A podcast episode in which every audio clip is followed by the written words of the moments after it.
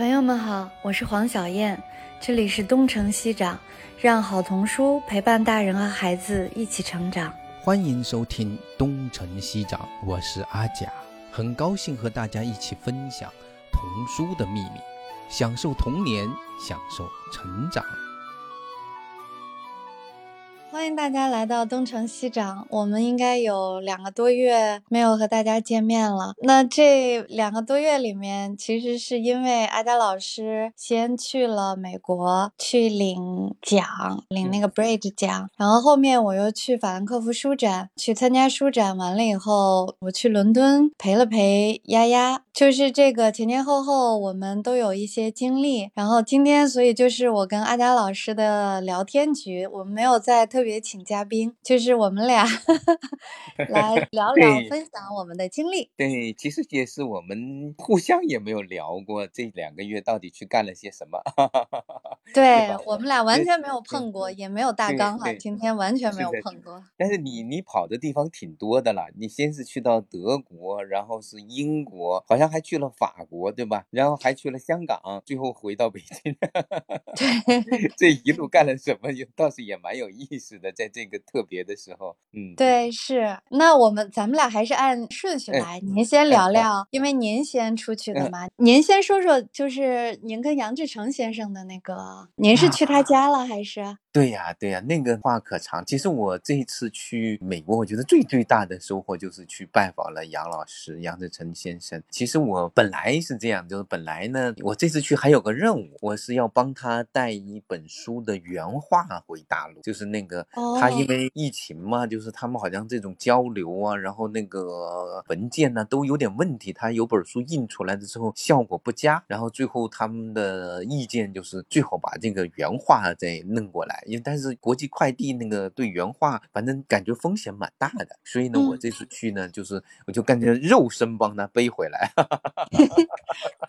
对，也带了一点东西，他们家人托我带了一点东西给他，所以我是本来也是必须。得去看看他的，然后刚开始呢，马库斯先生也是约了想去看他，所以呢，我们本来是约的跟马库斯一起去的，但是他们这两位很有意思，他们两位交流的时候，他们不知道为什么他们不直接的约时间，都要通过我，然后我问这一天行不行，然后杨子说，哎，这一天他正好有安排了，然后我就问，那那换一天行不行？那老马说，哎，那一天他也有安排，结果他们俩人交，我发了 N 多个邮件之后，我说算了，我还是。一个人先去吧，因为其实马库是随时可以去嘛，所以我觉得他他没有必要跟等着非得跟我一起去，所以我这次去呢，就最终我就一个人去了，一个人去看他，然后他也很有意思的。你去过他那个那个小镇没有啊？叫我没去过杨志成先生家。他那个 Hastings，我这次去才发现一大帮的艺术家、音乐家，还包括那个你你知道那个就是夏洛特佐罗托，就是你们不是出了不少他的书吗？对，是他生前。夏洛特佐罗托就住在那个地方，就是那个地方，就是是一个哈德逊河上的一个，就是名字很奇特的一个小镇。因为那个 Hastings 其实是个英国名字，还是英国历史上一个著名的一个战役的那个名字。但是它那个纽约州呢，其实有两个。我后来查，我差点跑到另外那边，还有那个雪城附近还有 Hastings，但是它这个 Hastings 在那个哈德逊河河边上。然后呢，很多纽约人。会因为孩子上学跑到那儿，因为那个学区特别好，然后他那地方还挺远的，要从那个纽约的中央火车站，就是什么小恩的秘密花园的那个里面那个大火车站，那个动画片就是那个马达加斯加，你还记得吗？那个对对对，我记得，就是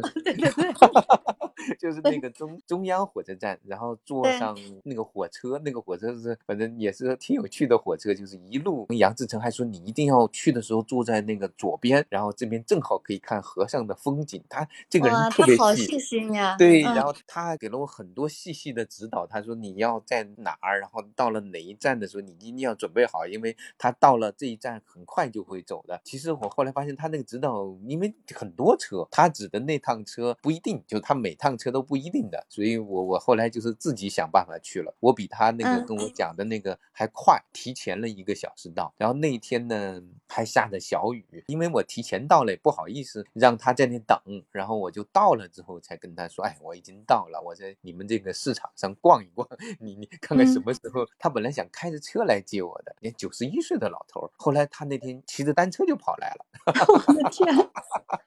骑了一个特青春的那个红色的那个变速单车，哎呦，我说这个单车很漂亮，他说这是我女儿的。因为他的女儿那天来了，正好呢把他的那个车给开走了，所以呢他就哦没有车呢，他就骑着单车跑来。你想，一个九十一岁的老先生，然后 我当时见到，我当时见到他，我的天呐，然后一路就拉着我到到他家，然后他这个人特别特别有意思，然后我们就从见了面开始就聊起，就是各种各样的话，然后到中午大概一点多钟，他才想起来我们该吃午饭了。那嗯那个到吃午饭之前，我们连一口水都没喝，他也没让我喝水，他也没自己也没喝水。好吧，这个非常艺术家，嗯哎，完全没有所谓的待客之礼，他就有一个待客之礼。然后进了他的那个，他现在是就是工作，还有睡觉，还有那个干嘛，都在一楼他的一个房间里，所以他去到算是他的一个就是五合一的一个那个，他其实是 有五合一有几合一的一个地方。然后说，哎，把那个最好的，就是看起来比较稳当的一个椅子推的，哎，你坐这个，我说不行啊，我那个年轻人怎么能够坐这个？你你上坐，他没上，你坐那个，他随便随手拉了一个椅子，然后坐完了他，他就很得意的跟我说，哎，你知道吗？我这个房间的所有的椅子都是借来的，太可爱了。就是你那个算好一点的，比较稳的。他都是那个美国人，不是很多人就要么就是在拍卖，要么就连拍卖都没人要了，就扔在路边。如果有人要就拿走，就他就去收这些东西。我刚到加拿大的时候，我们也捡嗯过，捡过哦家具用。是对是是是是，这个爱好那个玉荣也多少有一点儿。玉荣他们家那个摆的那里，我发现艺术家就这样的，摆的那个什么靠着墙的那个，我一看那个椅子不错，我说坐上去，哎呀，千万别坐，那个容易散架。他觉得那个好看，但是那个没法做，对，挺好玩的。但是杨志成他不是，他现在进入到另一个状态了，就是他现在，比如他创作的很多的东西哈、就是他在做的视觉效果的东西，都不是用那种比如买来的那种材料媒材，就大部分材料都是他随手捡来的。比如说他做一个光影，那个要个席子，那是个破席子。然后那些纸啊什么的，可能就是用过或者是哪个，他就拼拼粘粘，然后那个做光影，然后做那个东西，他好像在进入到一个，嗯 就是进进入一个另一个艺术的层次一样的。他说他现在正在同时创作十本书，你你想象得出来吗？我的天，九十一岁的老人，对，而且他是独自生活，他两个女儿都出去工作了，还挺远的，一个跑到旧金山，一个跑到丹佛，就挺远的嘛，离纽约纽约州相当远的，不是说就在附近工作。他然后他一个人生活，照顾自己，然后正在做十本书，我当时都震惊了。我说我说你是出版社有这么多约稿吗？他说大部分不是出版社的约稿，只是他以前做了的书，他觉得没做完，也各种原因没有出版，然后他就自己想把它做完。他说，比如其中有一本是当时他跟简约伦他们不是合嗯作了那个《公主的风筝》或者是《皇帝的风筝》吗？就那本书。然后呢，后来还合作了几本，其中有一本他们合作到一半有点不欢而散，就是因为他觉得那个简约伦那种处理要求故事讲的不太对，他就自嗯己跟他提了很多建议。然后他说简约伦那时候也是名气很大了，那个很很大腕儿了，他就好像不愿意接受，他也不愿意在他的那个套路之下继续，所对以两人就就是那本书就做了一半儿就没做了。那本书他现在就想起来，他把它按照自己的想法全部做完了，然后发给简约伦。所以你要想出就出，不想出没事儿，就自己看着玩儿。哦，他是这样的一种状态。然后他现在迷上了那个做影子戏，就比如说他有画稿，然后有拼贴，然后呢再加上那个影子作为他的那个一个人物或者是什么背景，反正是，然后他用那个照相机再把它给照下来，这样成影就成一个图像，然后作为一个他的新创作的书的一个插图。所以他现在很得意的跟我说啊，我现在这几本书没有原画了。就是一次性的成像哦，我看他那种状态吧，就是完全陶醉，就像个大小孩儿一样的，就陶醉在自己的创作，恨不得一本一本一本跟我的讲讲，给我讲了大概三四本，他正在创作很详细的那个过程，挺神奇的。因为我那天反正都最后我都有点扛不住了，他 太有 人家九十一岁，对，六个小时我们总共聊，大部分时间都是他在说，他就是特我，当然我也有。不少问题要问他，我我很好奇的。我这次去其实有他有跟出版社那边正在谈，要不要写一本自传什么的。所以呢，其实他们也委托我，想跟他谈谈这件事情，就他到底怎么写。其实他是一个在这方面又是很随性的一个家伙。所以你如果不去跟他建议，或者是给他拉着他点燃他做这件事情的热情，他估计就又放下了。他有好多别的事情要玩。所以那个我就跟他的聊聊他的生平的一些我以前没搞清楚的东西。其中有你不知道，其实好像我记得第一次跟他见面是是。是你的活动对吧？你在麦克米伦，对我们请他来的月熊，对月熊那一次，对，就那次是你们请他来是只是为了那本书是吗？对，是是为了那本书，因为当时麦克米伦成立的时间也不是特别长，我们还在做品牌的建立品牌的过程中，好像当时也是因为他刚好计划夏天的时候带着小女儿回国来看看。哦，所以就是应该是就是就碰在一起了，正好是也是他有这样的一个计划，对吧？对，然后刚好我们就赶着这个书出来，还当时还有那个 WWF，就是那个世界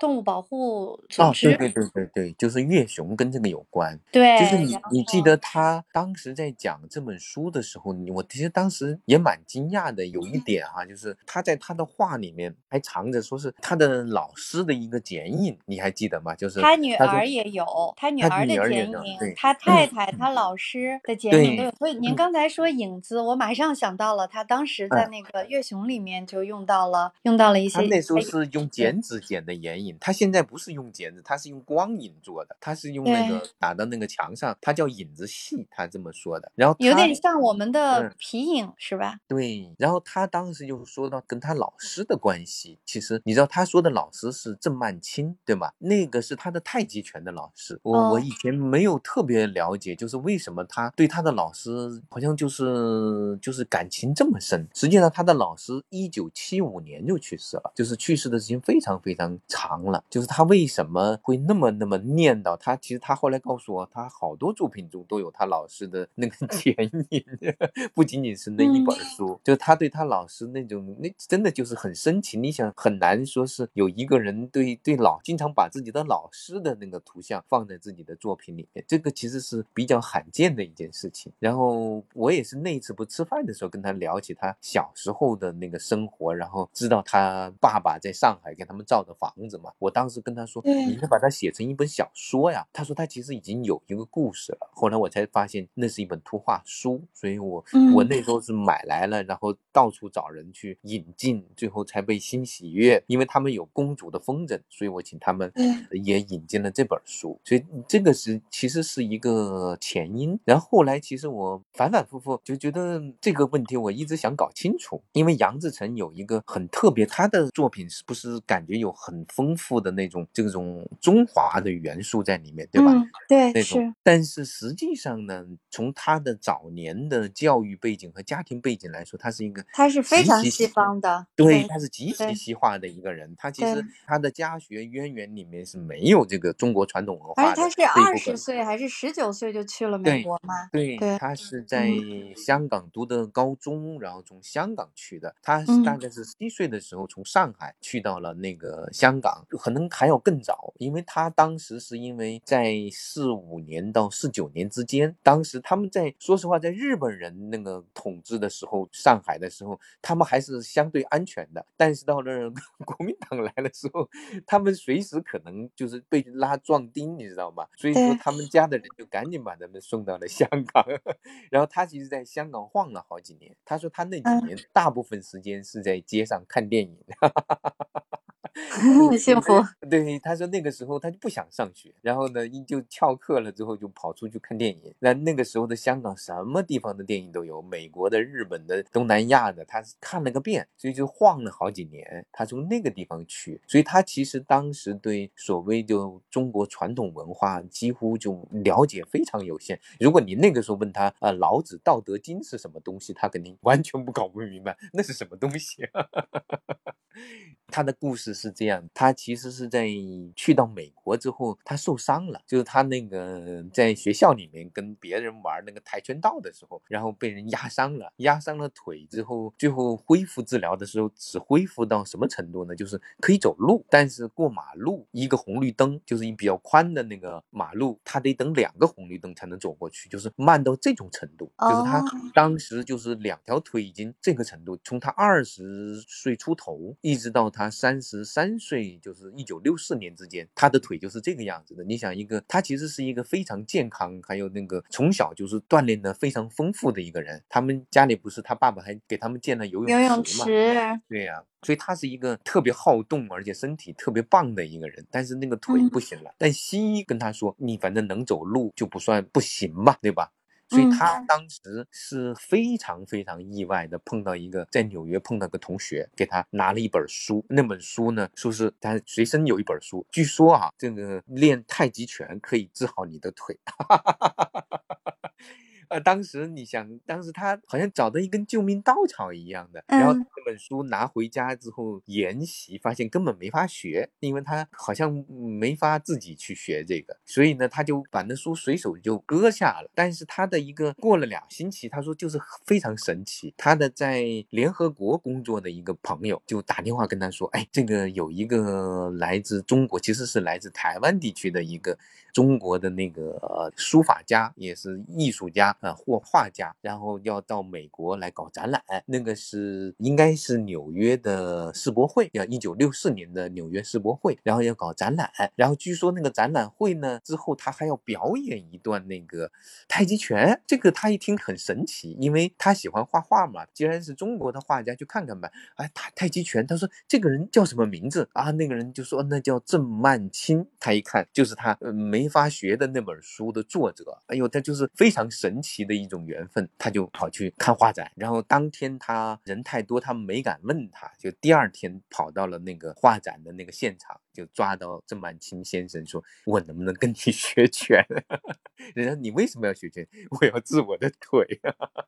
哎呀，反正就非常有意思的一段经历。但其实刚开始还没有学成，郑曼青当时要回台湾，后来呢，他就找了郑曼青的一个学生去开始学，而且那个学生开馆就在他的公寓的同一个街区的附近，他就开始学。结果没有学的怎么样的时候，就到了那个两个多星期，不到一个月，就有人告诉他：“哎，你干嘛不跟老先生学，跟他学生学干嘛？”他说：“这个老师不是已经回台湾了？”他说：“没回去，还在那个唐人街那边。”所以他就跑去唐人街去跟他学，从此就跟他学下来了。而且一年之后，他就把他的腿治好了。你听说过这种神奇的事情没？我我们中国的文化从来都是制造神奇、创造神奇对。对，从那个之后，所以我这一次就特别特别想问清楚他这件事情。你我以前大概知道这样的一段故事，没有知道的这么清楚。我就问他，你就他从那个时候，一九六四年开始，一直练到现在，他其实是其实是一个呃很多的太极拳的老师的老师，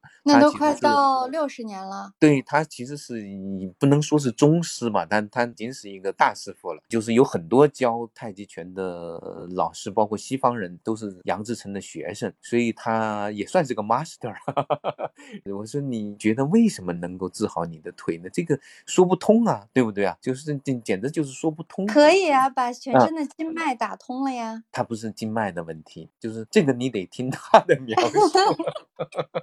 因为他的老师是诗书画全一，是五绝老人，所以他其实他们老师里面讲到的那种原理，他所体会到的东西，就是包括西方对于身体的那种锻炼，对身体的那种原则，他的哲学，包括东方他的太极的原则，他谈到他是怎么样改变了，差不多可以说是改变了内循环，让他的那种骨髓重新的再生长起来。通过这样的一种，说起来太玄了，但是呢，在杨志成身上就发生了这件事情。然后他从那个之后，他就一直跟着他们的老师，一直到一九七五年他的老师去世。在这个过程中，他其实一直是他的老师的翻译，就是把他的中文翻译成英文讲给跟他们学拳的那些人听。所以我后来还跟那个杨志成探讨了一下翻译的问题，我发现居然这次发现他居然是个翻译。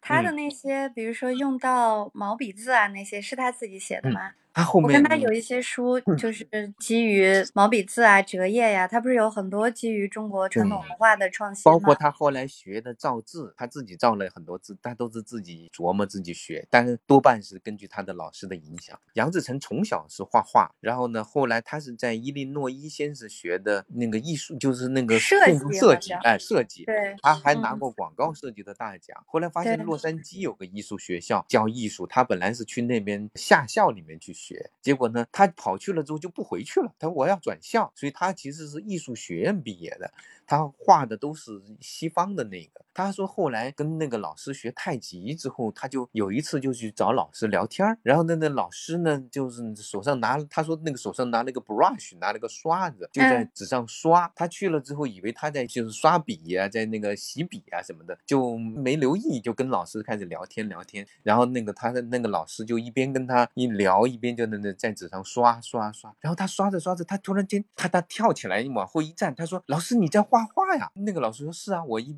他说我那你在画画，我跟你说话会不会影响你，会不会打扰你？哎，老师说没问题，反正我已经想好了，我就把它，我就你跟我说，我你一边说我一边画。他说你没有看着什么东西，你就这样画下来了。他说我不用啊，呃，那个画就在心里面。当时就是这个把杨志成，你想他已经三十多岁，他搞艺术也搞了那个是也搞了 十几年了。他说完全震惊了，他看着他那个画出来的东西就是神。神韵，他说我一辈子就是我以前都是在 copy，就是我以前都是在看见什么我画什么，我眼睛见到的才能画下来。老师完全是画心里面想到、心里面看到的东西。他说跟他相比，我就是一个连小学生都不如。他当时我是在看他一个纪录片里面这么说，他完全震惊了。所以他后来其实跟着他的老师在学画了。我看过他们纪录片，那些西方人跟那个郑曼琪学拳，他们都一人面前一个宣纸。然后拿着毛笔 先画痕，就是他要画两个星期的痕，然后要换两个新的树，哈哈哈。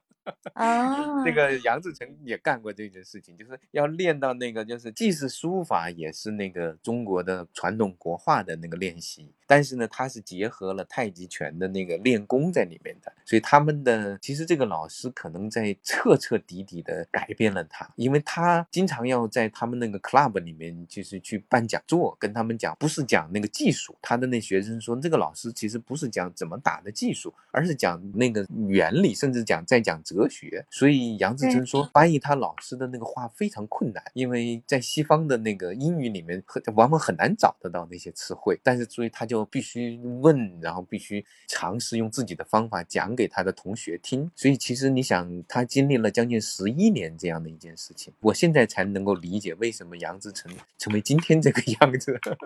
完全是受他的这个老师的影响。他说他在中国的时候，二十年都是在学西方的东西，因为他的父亲那一代的人，嗯，他父亲是留美的，好像是吧？密歇根大学一九一一年那个在读建筑的土木工程的嘛。所以他们那一代的人认为中国跟西方相比完全没法比，太落后了。所以他们完全放弃了学中国的东西，都是学西方的东西。然后他呢也一直是这么觉得，但结果去到了美国，遇到了他的老师，他突然开始发现他更适合学中国的东西，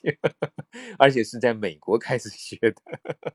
哎呀，我觉得真的很有意思。他现在他在一楼那个地方不用抽水马桶，什么东西都是用的，可以说简陋，也可以说很简朴的生活。他是按照五行，就是阴阳五行的方式在生活。哇，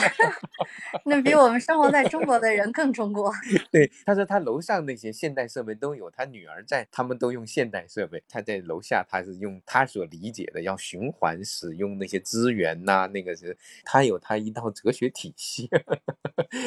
非常非常有趣，哎呀，所以我这次居然跑到了纽约下面那个 Hastings，见到了一个，哎呀，就是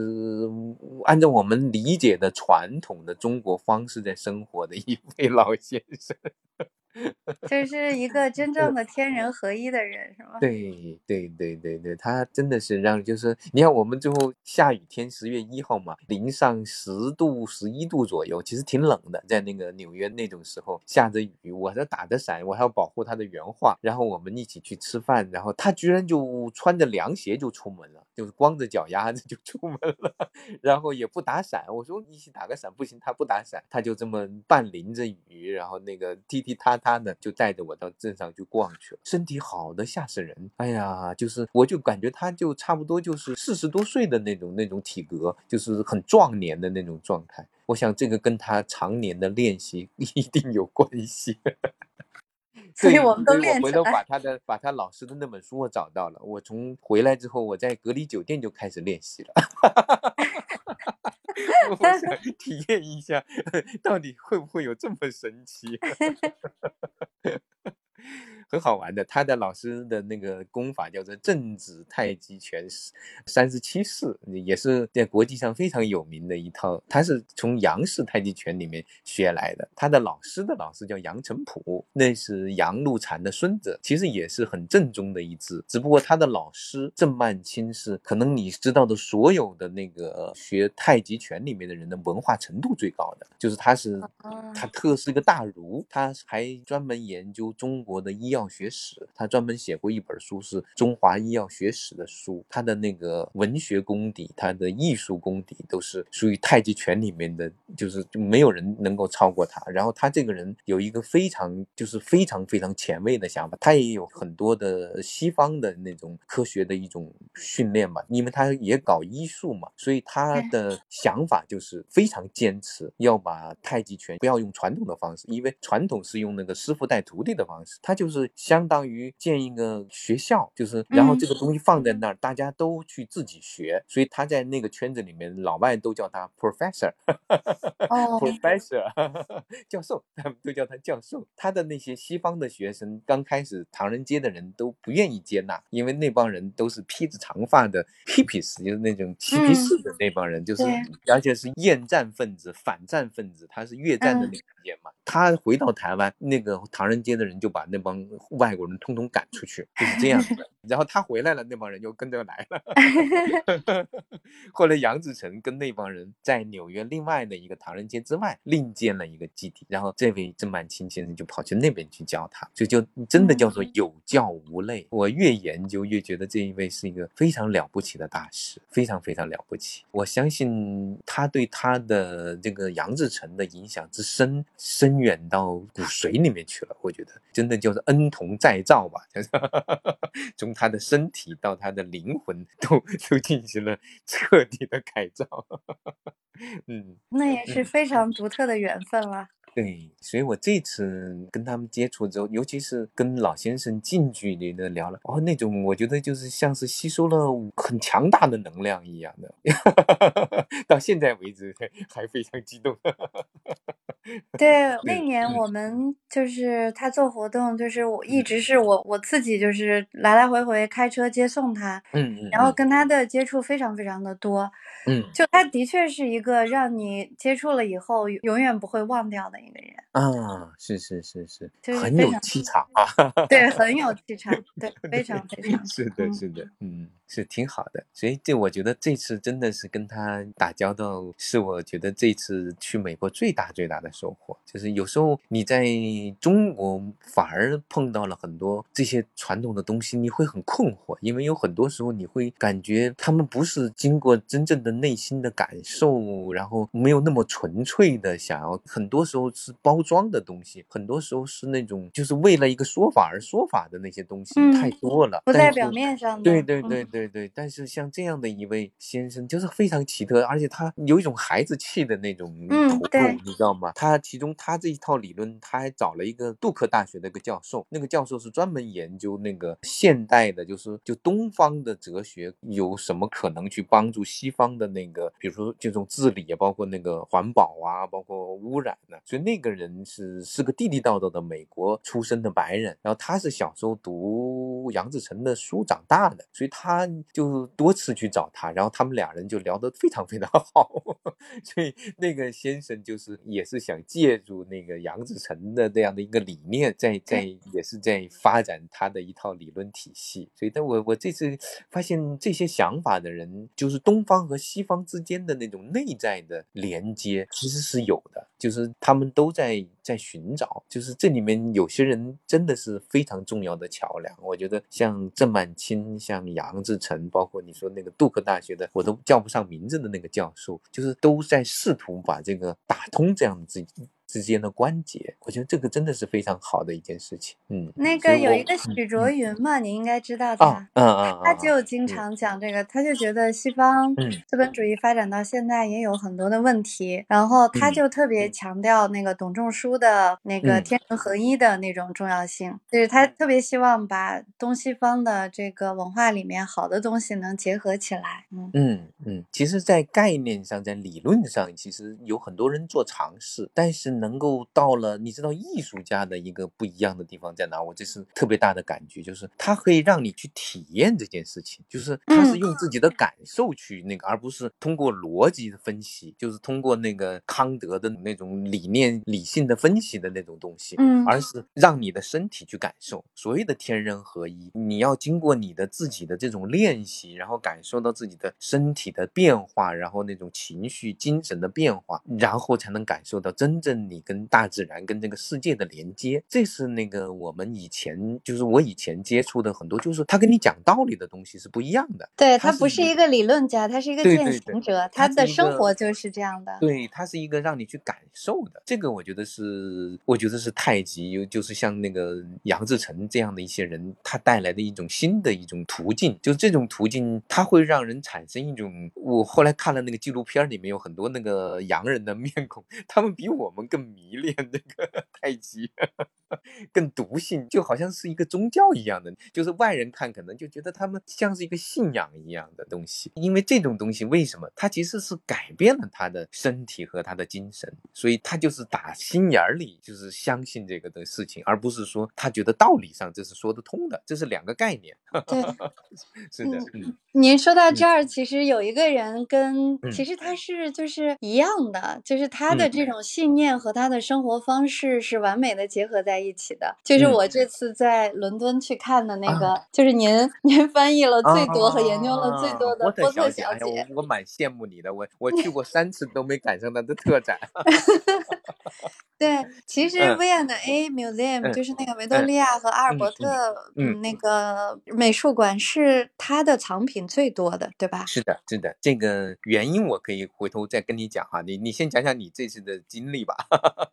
对 对，其实我们前一次不是请过那个咔咔妈妈，就是那个关老师，就是他知道我去了伦敦，然后他就从剑桥跑过来，然后就是就我们俩就相约在那个 V&A Museum，然后他就告诉我说：“你运气真好，运气真好。”他说：“波特小姐的这个展现在正好有，那就赶紧去看啊！”我看那个展，我今天还专门查了一下，它是到二零二三年一月八号，而且这是有史以来第一次，就是我看。见他说是第一次最完整的，就是波特小姐的生平展，真的是，真的是你撞大运了。我去过三 次啊，我去过三次，每次我都巴望着他们要搞个什么展览，我连最小的展览都没赶上。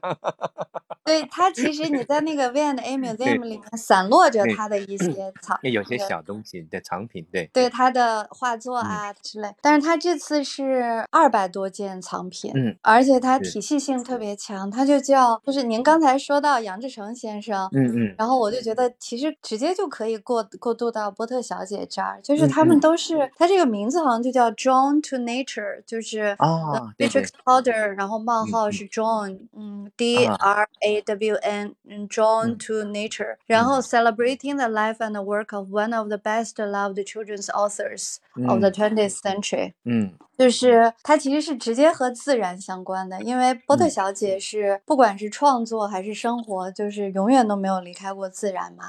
就是您刚才说杨志成先生的时候，我就在想波特小姐，就是她也是一个可以放下一切东西，就是所有的名利这些东西对她根本就毫无吸引力，她就可以放弃一切，那么有名，全球有名啊！她当时可真的是红到了美国，是最红的一个，第一个最红的童书作者。吧，我觉得他，嗯，对，他可以放下一切就去当农民了呀。但是他这个事情其实是要追溯到很久以前的事情。这个他对乡村的迷恋，他的传记作家认为这是主要是他的祖上的。那个基因留下来的，对对对，他这个展览特别细的讲了所有的，他就从他的家族，对，然后到他的生活，他们这个就是确实是组织的特别好。嗯嗯，我觉得应该是你先说说那个有什么特别的，你你印象很深刻的藏品，你跟我说说，跟我们说。呃，这次我印象最深的藏品，可能其他人印象还不会深，因为我原来也看见过他手绘的很多小画，在其他的地方。对。最让我印象深的是一个是他十五岁的一个画，就是照片，应该是他父亲拍的。他的十五岁的时候，他抱着他的狗狗，然后他父亲给他拍的一个肖像，特别美。就是其实我以前不知道波特小姐那么美，就是因为看过她很多晚期的那个照片啊之类的。这个是她是正值青春年少，十五岁，在她十十八岁以前，她真的漂亮极了。她在十八岁的时候，十九十八十九岁的时候，她得了一场重病。其实是有生命的威胁。从那之后，好像没有她小时候那么漂亮了。就是，但她那个可能你说的那个，应该是她最漂亮的时候。嗯，特别美。然后还有就是她跟她弟一起，是她弟弟吗？就是他们，他们有很多就是解剖了很多东西。嗯 嗯嗯。那些解剖的东西和她画的那些东西，还有 就是最后她后期的和她的一双鞋，就是她去湖区，就是木头底的，对对对对，去牧羊啊，去去做 farmer 以后的一双鞋，嗯嗯，这几件我印象特别深。是的，就是他为什么维多利亚和阿尔伯特博物馆是藏品最多的哈？就是这个博物馆其实它的前身叫做南肯辛顿博物馆，在那个波特小姐小时候他们住在那附近就有了。然后前面以前他画了一本书，就是说就是那格罗斯特的裁缝，当时他临摹的那些服装就是在南肯辛顿博物馆临摹的，就是他的那个对他的印象很深。后来是因为那个维多利亚女王的那个先生去世。了，所以就阿尔伯特嘛，所以他为了纪念他的先生，然后女王呢就把这个博物馆改成了叫做维多利亚，就是他们夫妻俩的那个，其实是为了纪念他的先生而建的。这是这是他那个博物馆的故事。他为什么他的波特小姐的藏品那么多？其实跟一个人叫做 Leslie Linder，跟这个人有关。这个人他是一个他的最伟大的功绩是他破解了那个波特小姐的年轻时候的一个密码日记。这个对，这个里面也有 coded，是他的加加密的那个日记也有。对对对，你看看到那个原件了吧？就是他，对，看到了。他有个日记，对那个日记把它破解出来，最后成书有二十多万个英文单词，就是一本巨著了。其实因为二十万字的书不小了。他是从他大概十五岁到三十岁之间，那个他自己做了一个日记，就是经常他不是每天记，但是隔一两天就会记，而且记得还是挺长的。现在密密麻麻，到他大概七十岁之后，他的亲戚拿出来，哎，你你年轻时候还记了这个？哎，这上面写什么？当时波特小姐就是老了嘛，她说，嗯，我我现在也不记得那时候写什么，到底她也看不懂了。就是她当然不知道是真看不懂还是假看不懂，反正从此那个日记呢就放在她的那个 hilltop 那个地方，就再也没有动过。然后在她去世之后，一九四三年去世之后呢，这个 Leslie Linder 先生就登场了。他其实是干什么呢？他是在二战期间和战后一直在做一件善事，就是帮助那些儿童去找书看，尤其是战后，因为战后的去安抚那帮孩子，就是最好的方法就是给他们找书看。然后呢，他就觉得最合适的书，因为那个时候的战争期间不是纸荒嘛，不能够随便的用纸印，但是在整个的二战期间，彼得兔就是他的那波特小姐的书是没有断过的，因为他们觉得他们的国民 需要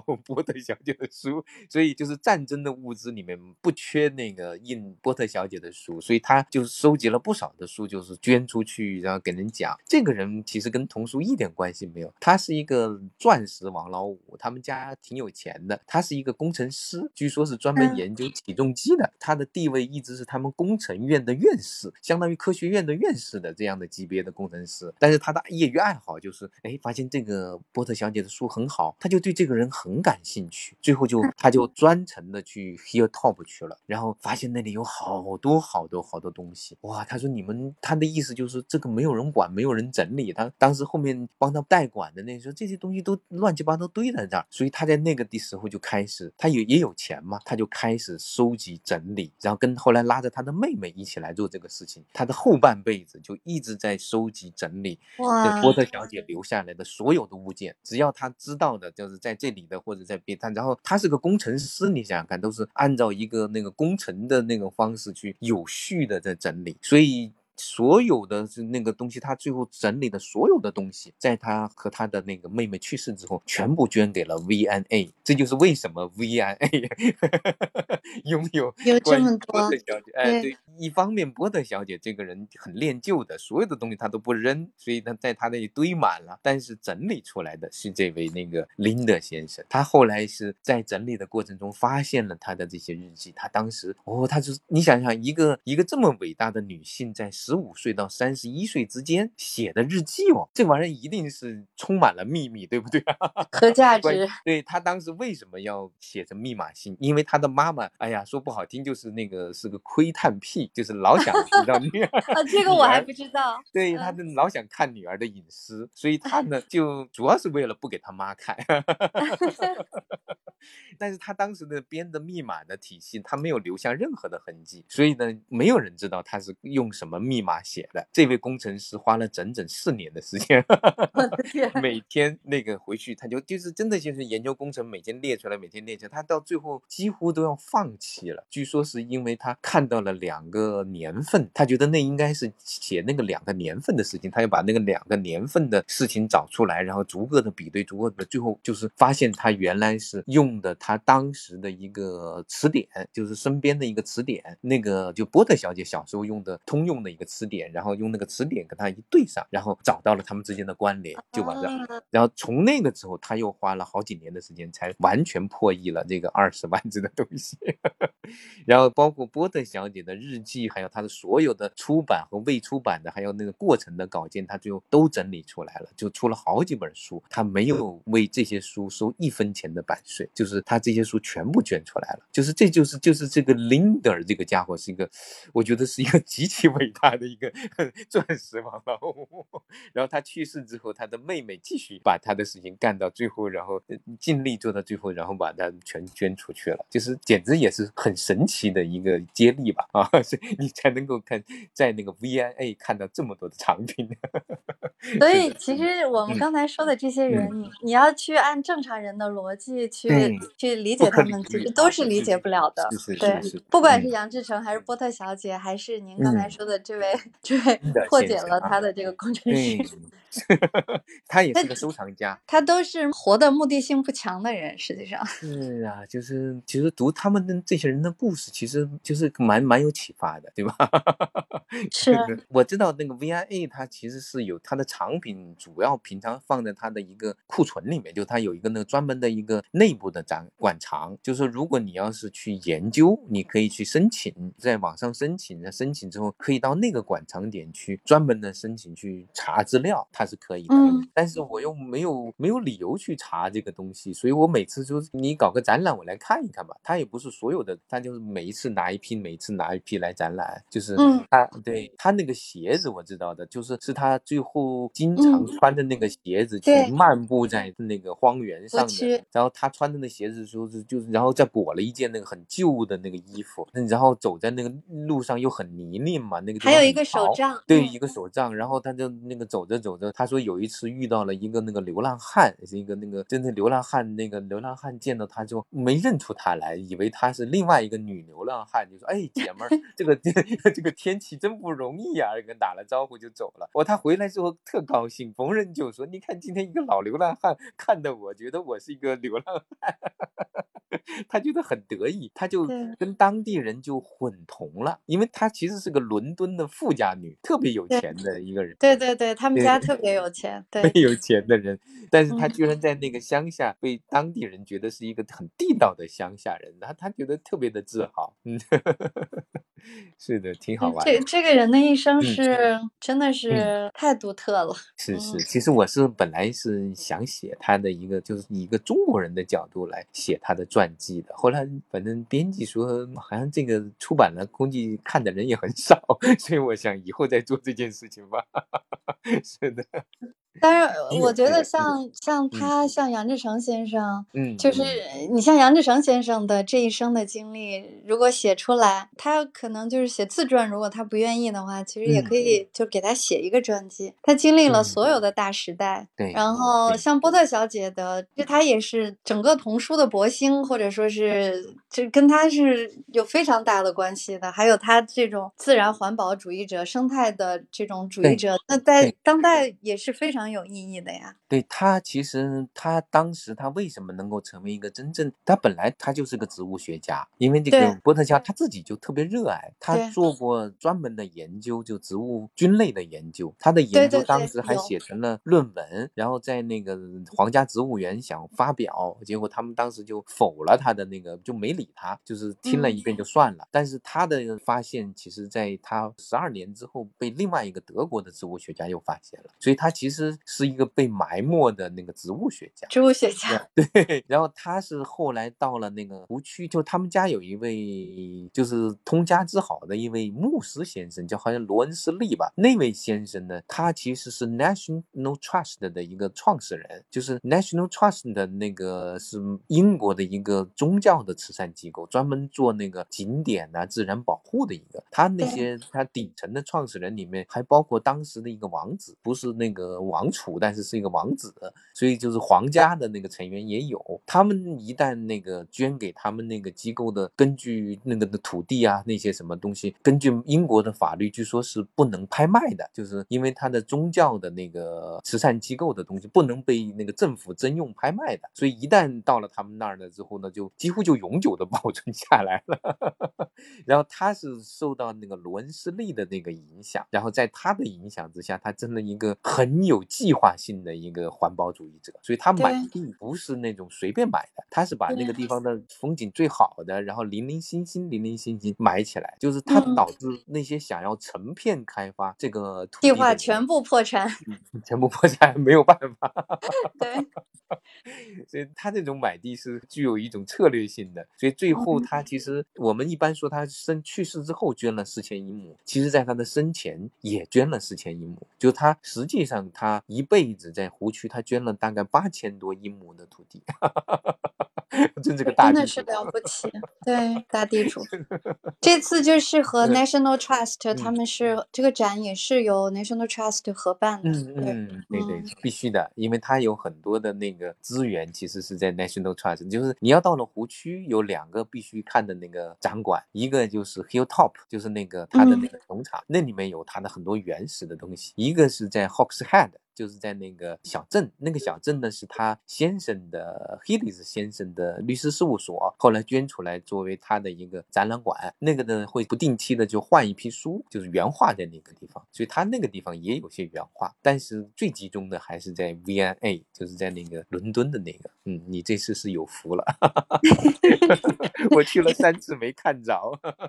就是碰上了运气。其实我以前去过伦敦，也去过好多次了，但是我从来没去过 V and A，这次我才知道，就是 V and A 是如此的好。嗯，它好像是号称整个全英最美的这个博物馆，而且它跟那个大英博物馆是非常非常不同的啊，不一样，不一样，其实。是一个蛮蛮豪奢的一个，它因为是他们女王的纪念博物馆嘛，那个还有点八卦，不是说是为什么波特小姐很漂亮，其中有一点是她妈确实很漂亮，她妈年轻的时候，他们认识他们妈的人都说她长得就像维多利亚 女王，就说这俩人在大街一看，哎，这是一个人吧？他们其实都是农民出身的，但是怎么长出了一个皇家的一个气势？啊，是，就是反正就是这次她的那个就是美貌，确实是因为知道她的名字，看过她的照片也挺多了。但是就这次这个十五岁的照片，让我被她的美貌给 镇住了。对的，而且她有一种非常明确的气质，就是很不同的一种气质，那个照片里面能呈现出来。挺好的，就是有时候我觉得旅行最大的好处就是能见到这些挺特别的人，对，很动人的人，对，是是的。我们聊的差不多，其实还有好多好多地方都没聊到哈，那没关系了，我们以后讲别的时候再聊吧，啊，也差不多时间差不多了。对，好嘞，那就晚安了，晚安，晚安啊，晚安晚安，嗯，拜拜，再见啊，拜拜。